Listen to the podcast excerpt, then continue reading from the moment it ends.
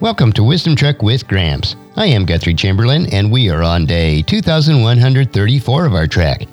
The purpose of Wisdom Trek is to create a legacy of wisdom, to seek out discernment and insights, and to boldly grow where few have chosen to grow before. Today we continue with our extended series of messages that I delivered at Putnam Congregational Church over the past couple of years. This message is week two of a 43 week series on the good news according to John the Apostle. John has a unique style and narrative as we walk with him through the life and ministry of Jesus Christ. I pray that it will be a conduit of learning and encouragement for you. It's word for ourselves, but we teach it to those that God has given us charge over. And that's certainly our kids and our grandkids and anyone that we meet. So I appreciate everyone being here this morning. And appreciate Sarah and the kids for participating and those that will be watching online a little bit later. Uh, do want to remind everybody if you happen to miss a service, we do have them posted on the church website and on our Facebook page. Um, the services each week, so you can always join us if you're not able to in person. And it's been an effective ministry for us. We do praise God for that. So let's get started. On this second message out of the Gospel of John. As I mentioned last week, it's going to be an extended ser- series of messages because John has a lot to say for us. This is the good news according to the Gospel of John. The message will present Christ as the author of all creation. In John's prologue, the first 18 verses of chapter 1 are called the prologue to his gospel, to his good news. And it's broken down into four parts today. The Word is eternal, He had no beginning, and He ha- will have no end, in verses 1 and 2. The Word is the creator of all things that were made through him. Verse 3. The Word is the source of life. Nothing remains alive apart from him. In verses 4 through 13. And the Word, though completely human, fully reveals God the Father. In verses 14 through 18. And before we examine these sections in detail, I want to read John chapter 1, verses 1 through 18 and I'm going to use the New Living Translation this morning, but if you want to follow along in your Bibles, it's on page 1645 and 1646 in the Pew Bibles. Some of the words will be a little bit different, but it'll be very similar. I think you can follow along. And take note of John's deliberate progression from infinity to eternity down to a single individual, Jesus Christ, whom resides all that is infinite and eternal. I would recommend, as always, to keep the passage open as we go through the message today. John chapter 1, verses 1 through 18. In the beginning, the Word already existed. The Word was with God, and the Word was God. He existed in the beginning with God. God created everything through him, and nothing was created except through him. The Word gave life to everything that was created, and his life brought light to everyone. The light shines in the darkness, and the darkness can never extinguish it. God sent a man, John the Baptist, to tell about the light so that everyone might believe because of his testimony. John himself was not the light, he was simply a witness to tell about the light. The one who is a true light, who gives light to everyone, was coming into the world. He came into the very world he created, but the world did not recognize him. He came to his own people, and even they rejected him. But to all who believe in him and accepted him, he gave the right to become children of God. They are reborn, not with a physical birth resulting from human passion and plan, but the birth comes from God. So the Word became human and made his home among us. He was full of unfailing love and faithfulness, and, he and we have seen his glory, the glory of the Father's one and only Son.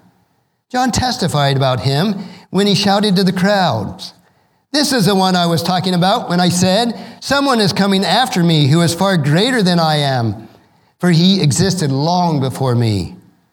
From his abundance, we have all received one gracious blessing after another. For the law was given through Moses, but God's unfailing love and faithfulness came through Jesus Christ. No one has ever seen God but the unique one, who himself is God, is near to the Father's heart. He has revealed God to us.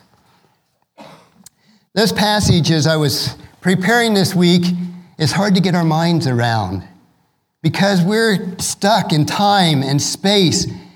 And everything we do is gauged by that time. All of our alarm clocks, all of our days are gauged by time, and we're stuck in this space. We have not yet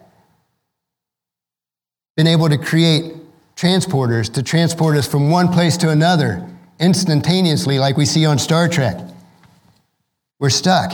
If we travel, we have to travel, make an effort to travel somewhere. But the Word is eternal.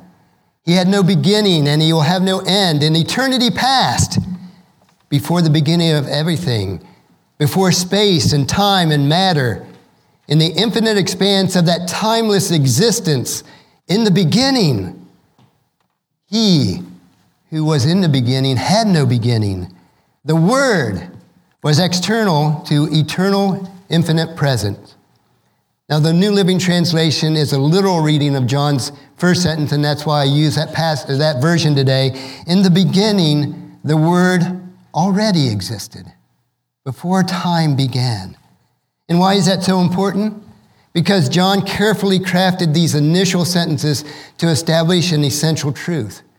His choice of words in this passage were carefully chosen and arranged, and then precisely to leave no room for any type of misunderstanding. Before any conceivable point in the past, the eternal past, the Word already existed. The Word, therefore, has no beginning. The Word always existed. Later in this passage, in verse 14, we learn that that Word was Jesus Christ. The Greek word for word is logos, and it's a profoundly significant concept among philosophers. And the philosophers talked about this logos, the word, three centuries prior to Christ ever coming onto the scene. It referred to an uncreated divine mind that gives meaning and order to the universe. And John borrowed that concept from those philosophers and said, This is the word. Those concepts that pagan philosophers have theorized about actually exist. He is God, and Jesus Christ is He.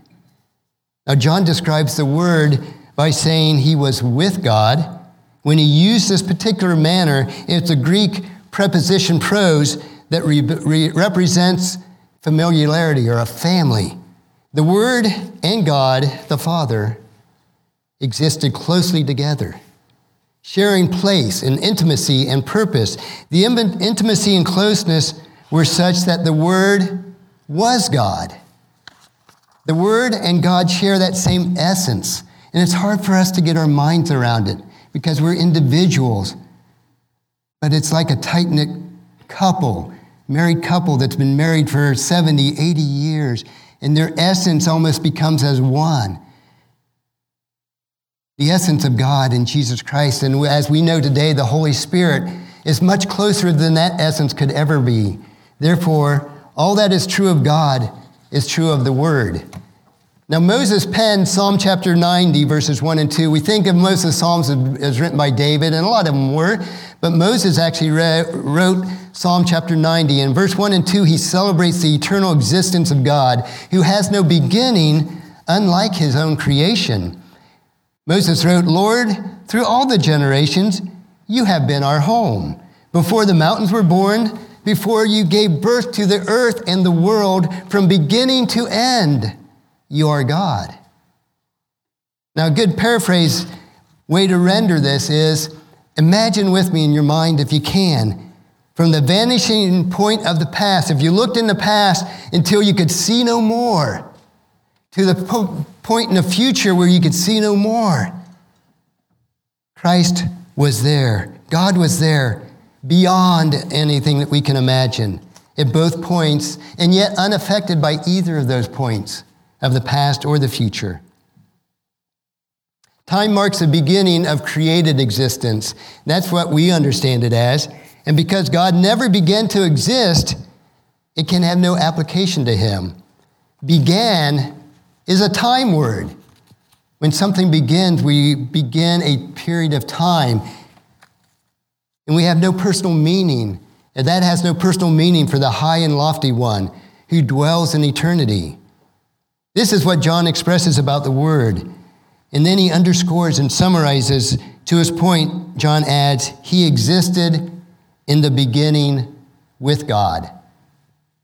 The eternal existence was before time, and the Word and God were together, and they were, in essence, the same being. Hard for us to understand.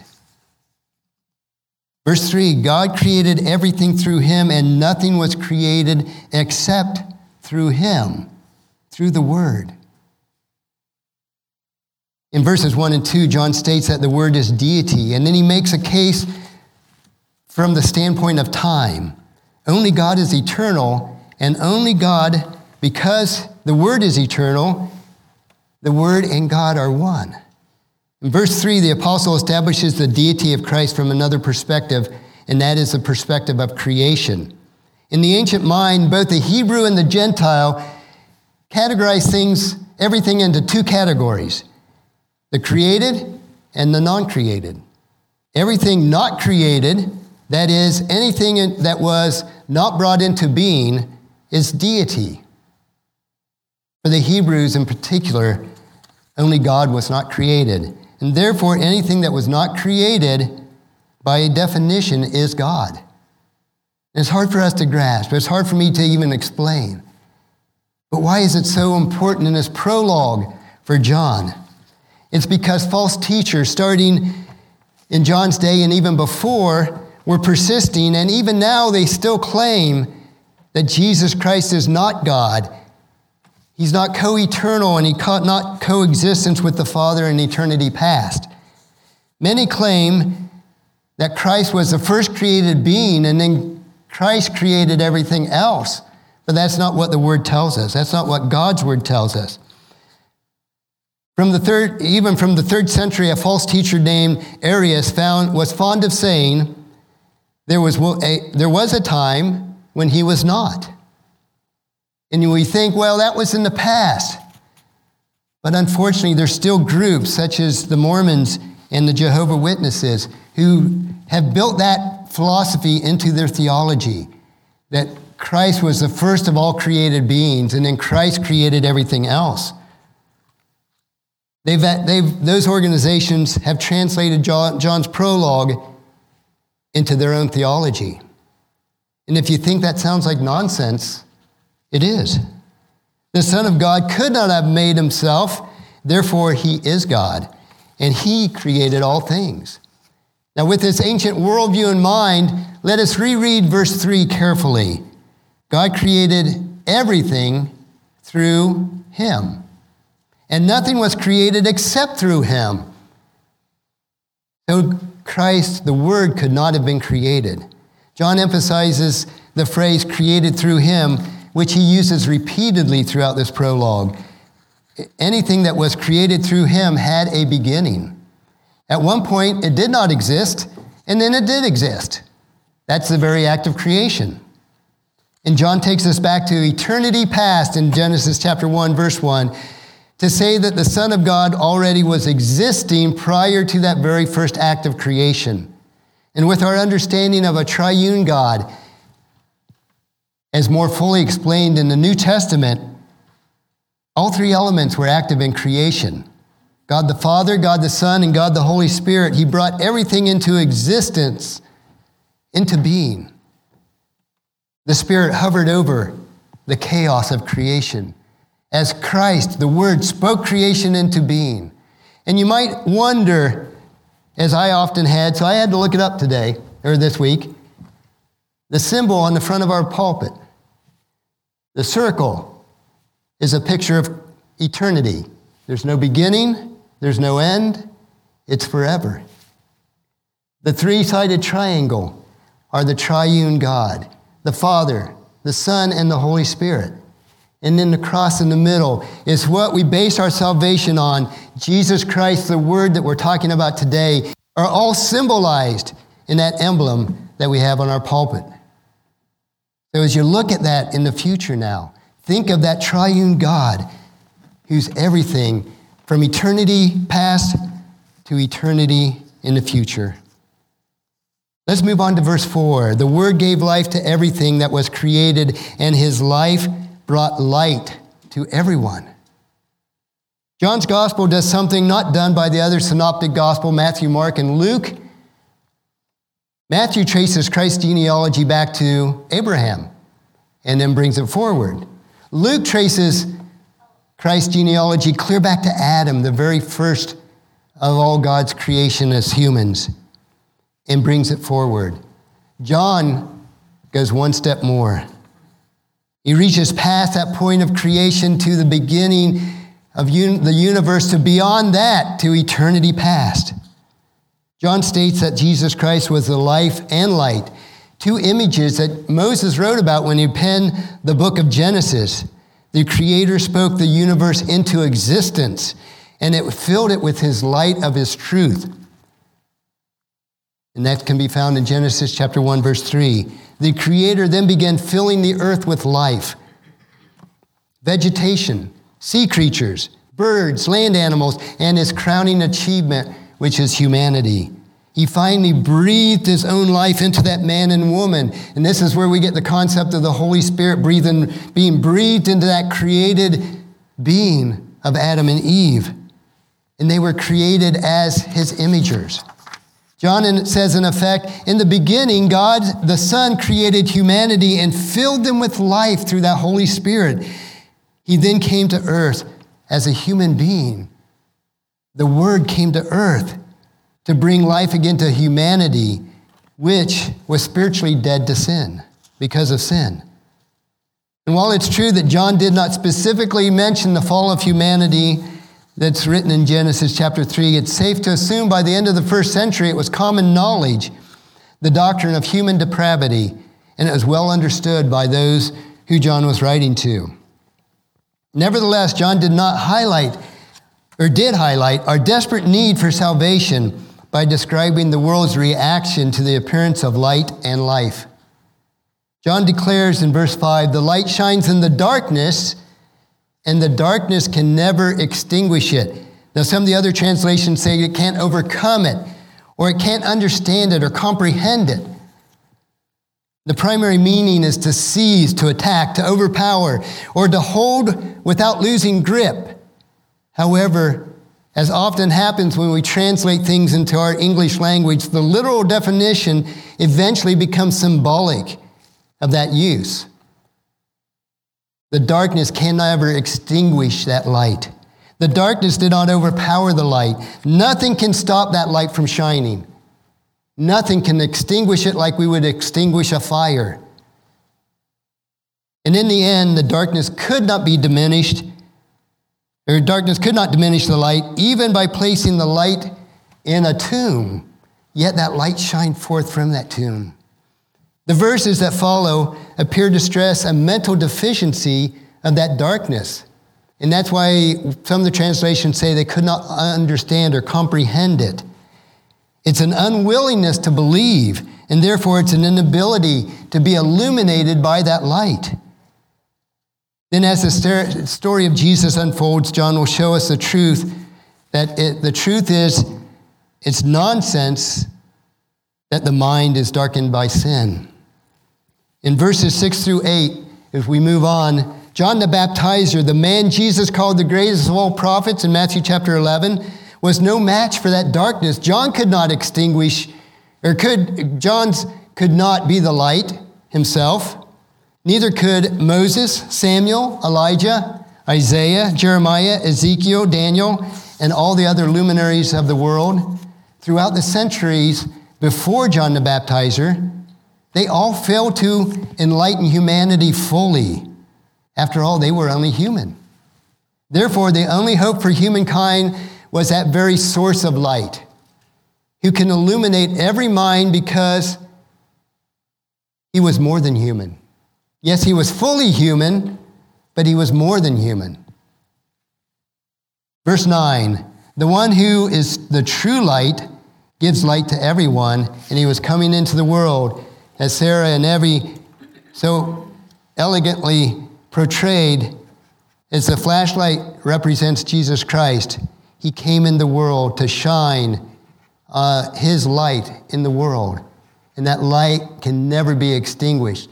It would be like having batteries that would never run out, can never be extinguished because that light was the light to the world. And when Moses wrote down the creation story in Genesis, he drew upon that literal, literary symbol of light that communicates an important concept of truth.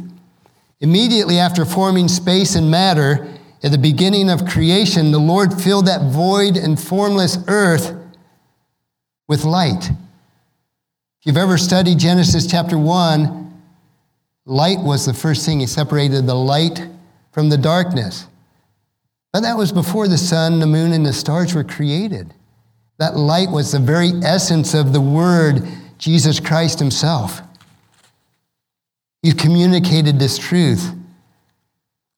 Before He fashioned the physical sources of light, the sun, the moon, and the stars that we see as light today, He filled the universe with light. On the fourth day, He created those, but He filled the universe with light of His presence, with the truth his truth, the very foundation which everything else was created from, was that light, that truth that God contained within himself. And it was manifested through Jesus Christ. It was the foundation of everything else that the world would be built. Before giving the world order, that is the beginning of fixed time as we know it, the time of dividing the light from the darkness, the time before dividing the sun and the sky and the earth and the land from the oceans, the Lord infused or suffused all of creation down to the very atoms with his light and his life. That was the very act of creation that would reflect his character. These creative actions were the beginning of what we refer to in the Star Trek world as the space time continuum. Before we have space or time that we are locked in by, God created the world. Now, if you remember, Christ, after his resurrection, was no longer confined by that space time continuum that we're confined by. He has suddenly appeared through locked doors. And that will be our regenerated bodies in all eternity to what Christ's body was at that point. One day, it could be soon or it might be centuries from now, God will recreate that original Eden that He first created. However, this time the plan will not be delayed because He had a purpose with that plan, and that's through Jesus Christ to become the Word, the very essence of God on earth. It will be a time where that global Eden, where heaven and earth are finally combined as one, and we will work and we will rule and we will reign in the presence of God and our Lord Jesus Christ.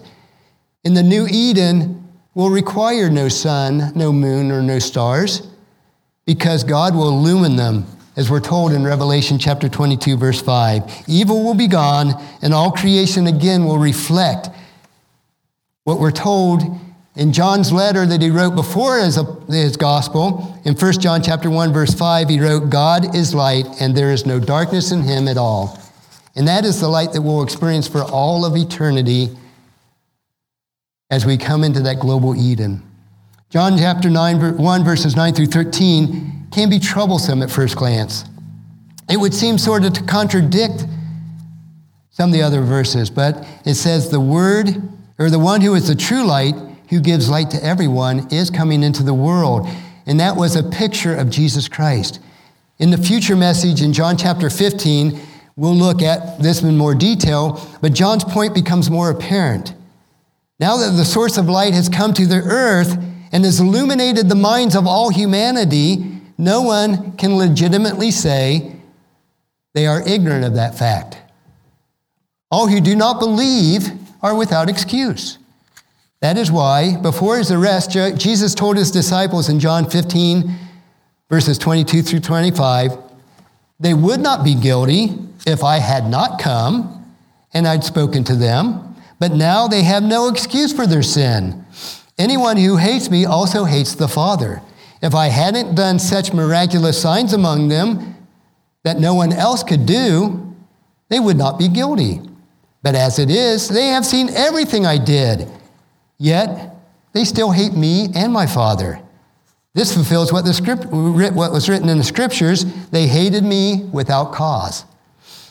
Let me illustrate John's point in a different way.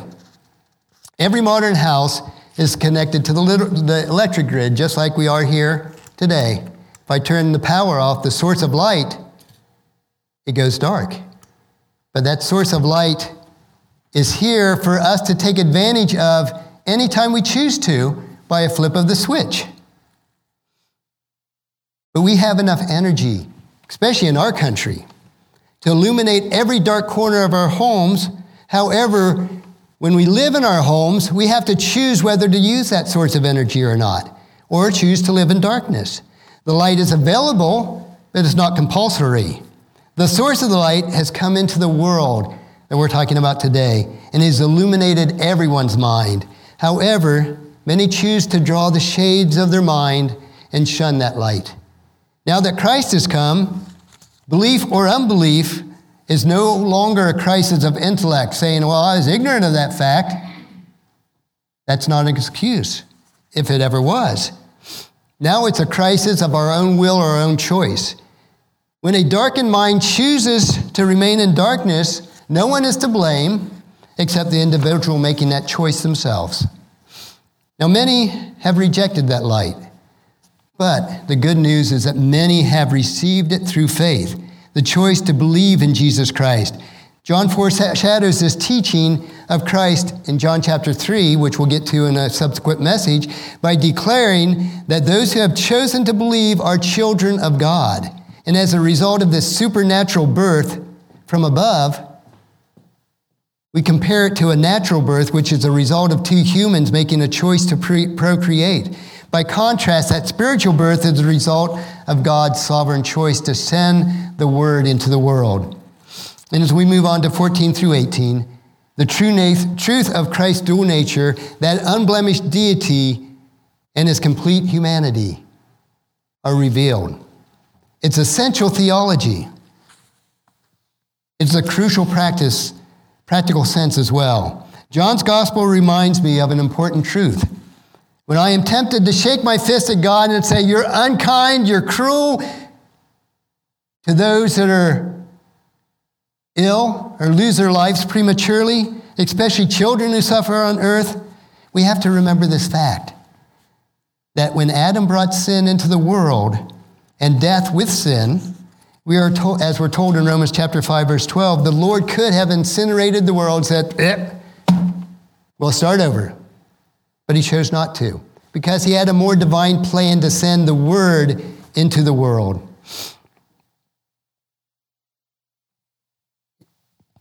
Our individual sins, even, or our collective sins as a congregation or as the world itself, as humans, God could have every right, even today, to say, Fine, run the world your way. The mess you make of it will be yours to bear. But He doesn't. He didn't. On the contrary, the Creator voluntarily became one of us in the person of Jesus Christ, who suffered as we will suffer, who was tempted as we are tempted, and who will endure injustices unlike anything that we'll ever know. And yet he did it without sin.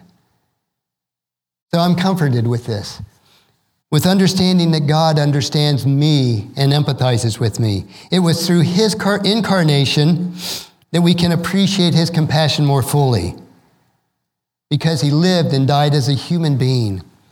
And he can more uh, e- easily understand and accept that because of his resurrection. The Son is for us. Even when we feel abandoned and mistreated or punished by God, the Word was completely human, but yet he fully revealed the Father. He was completely divine. And John's terminology, was boldly offensive to those false teachers of his day when he says, in effect, the word became meat, or some translations, the word became flesh. That was offensive to some of those false teachers. But he lived among us in the material world. He took, he, he, robed, he clothed himself with the robe of flesh. He lit, we, those that were with him at the time of Christ could literally see him, hear him, and touch him. In 1 John, again, the letter he wrote before the, his gospel, chapter 1, verse 1, the apostle puts it in absolute terms. We proclaim to you the one who existed from the beginning, whom we have seen and heard. We saw him with our own eyes, we touched him with our own hands. He is the word of life. Now, the Old Testament, you think, well, Christ came at a certain point of time, but God wasn't abstract, and even in the Old Testament. He revealed himself in several ways through dreams and visions, through supernatural fire amid uh, in the midst of a bush, through that otherworldly glow above the Ark of the Covenant, and even at times he took on a physical manifestation of a human being and revealed himself to others. That's called a theophany, where Christ became man prior to his full incarnation. Those times were not the same, though, as when God fully became human from conception to death, a flesh, blood, and bone human being who could be seen and heard and touched and even smelled. The Son of God became a tangible representation of God the Father in all of his glory. The Son of God became man. If we have trouble understanding God the Father, we need only to look at God the Son for all we, and that's all we need to know. And it's summarized in verse 14. So the Word became human or flesh and made his home or tabernacled among us. He was full of unfailing love and faithfulness, and we have seen his glory, the glory of the Father's one and only Son. But people might always wonder what is God like? And throughout Jesus' 30 plus years of ministry on earth, you could have seen and touched that physical representation, physical representation of his presence. Jesus conducted his ministry in Galilee and Samaria and Judea but to this day, people struggle to know who God is and what He's like. But we, as citizens of God's kingdom, can point to Jesus Christ and say, You want to know what God's like? He was fully manifested in Jesus Christ. To get to know Him, and you will get to know God. Now, I put in the bulletin insert for today five qualities of authentic faith. And this is Five qualities that we can have as a genuine believer from John chapter 1, verses 1 through 18. First, a genuine believer is not too independent to admit their own needs. Now, throughout John's narrative, those who needed healing, forgiveness, and enlightenment understood their helplessness and came to Christ for help. Now, while pride may, may have kept some people trapped in their sins, others exposed their vulnerability and allowed Jesus to perform miracles in their lives. Trust in the Lord should translate to our vulnerability to each other, knowing that we need that intimacy with each other. To trust the Lord enough to expose our weaknesses and our inadequacies that we can enjoy the intimacy with one another, that they can, we can enjoy their blessings to us and in turn become blessings to them. The second, a genuine believer is not too busy to know the people around them. People, not task, are the priorities for us as believers. Living out our faith and truth, authentic trust in Christ recognizes the value of others. If we ever look down on someone else, we're not treating them as one of God's children. Because despite their failures, their shortcomings, we need to devote adequate time to know others well. Thirdly, the genuine believer isn't too proud to rely on God's word. Most churchgoers do their best to live a life according to what the scriptures that they know, but genuine faith hungers and thirsts after more of God's knowledge, hungers about as God's word as, as possible because it doesn't trust himself in their frailties. Genuine trust in Christ remains humbly devoted to knowing what he thinks about his life and how he, we should live our lives through him. Fourth, the genuine believer doesn't rely solely on their own perspective. Genuine believers have no trouble admitting that they can't trust their own sinful nature. And they'll do whatever is necessary to nullify that influence in making, when making decisions. They seek the truth of God's word. They pray for the Holy Spirit's leading. They submit to the wisdom of wise counselors, and they remain sensitive to the constructive criticism of, of others, even when those others happen to be our enemies. And fifth, a genuine believer doesn't take self, take self or life too seriously. That's not to suggest that life isn't serious and even dismal at times. Life in a fallen world can be challenging. We all know that. Nevertheless, genuine believers maintain a loose grip on those that they love around them, which is difficult at times, and we take an even looser grip of those possessions that we have. We accept the injustices and abuses and the setbacks as confirmation that we're on that road to glory. We maintain a composed perspective and refuse to allow bitterness to spoil our soul.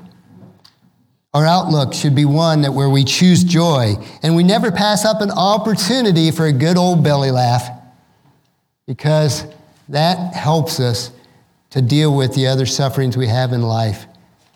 Not we should make light of everything, but man, take time to laugh. Take time to enjoy the absurdities of life. You sat in the office with Paula and I during the week, you would hear us laughing a lot at the stupid things that we do because they're funny. And we can laugh with each other, realizing that we're just humans. And life is worth living because of what Christ did for us. Believers can do this when they genuinely trust in God and His unfailing goodness and His utter sovereignty.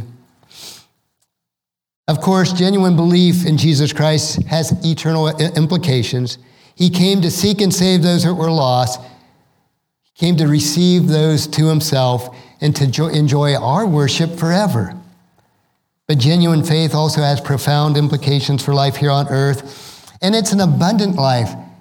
Jesus Christ in John chapter 10, verse 10 says, I came to give you a rich and satisfying life. Let's live that way today. As we look at the eternal word, it's hard for you to get our minds around it, but that's what Jesus Christ is, the eternal word. He was before the beginning of creation and will be to all of eternity. And that's the lesson we wanted to learn today. And next week, we'll learn about a man sent from God. And we all know that's John the Baptizer. So I'd encourage you to read John chapter 1, verses 19 through 34 in preparation for next week's message. Let us pray. Father, thank you for your goodness to us. Thank you for the Word who became flesh and dwell among us. Thank you that the light can never be extinguished, but always shining in our hearts. Help us to shine that light to other people who want to know who God is. We can know who God is through your Son, Jesus Christ, who was a perfect imager of God who never sinned. We thank you for this as our example and our Savior, Father. We pray this in Jesus' precious name. Amen. I pray that this message was a blessing and a time of learning from God's Word. Thank you so much for allowing me to be your guide, your mentor, but most importantly, I am your friend as I serve you through the Wisdom Trek podcast and journal each day. And as we take this trek of life together, let us always live abundantly, love unconditionally, listen intentionally, learn continuously, lend to others generously, lead with integrity, and leave a living legacy each day. I am Guthrie Chamberlain, reminding you to keep moving forward, enjoy your journey, and create a great day every day. See you next time for more wisdom from God's Word.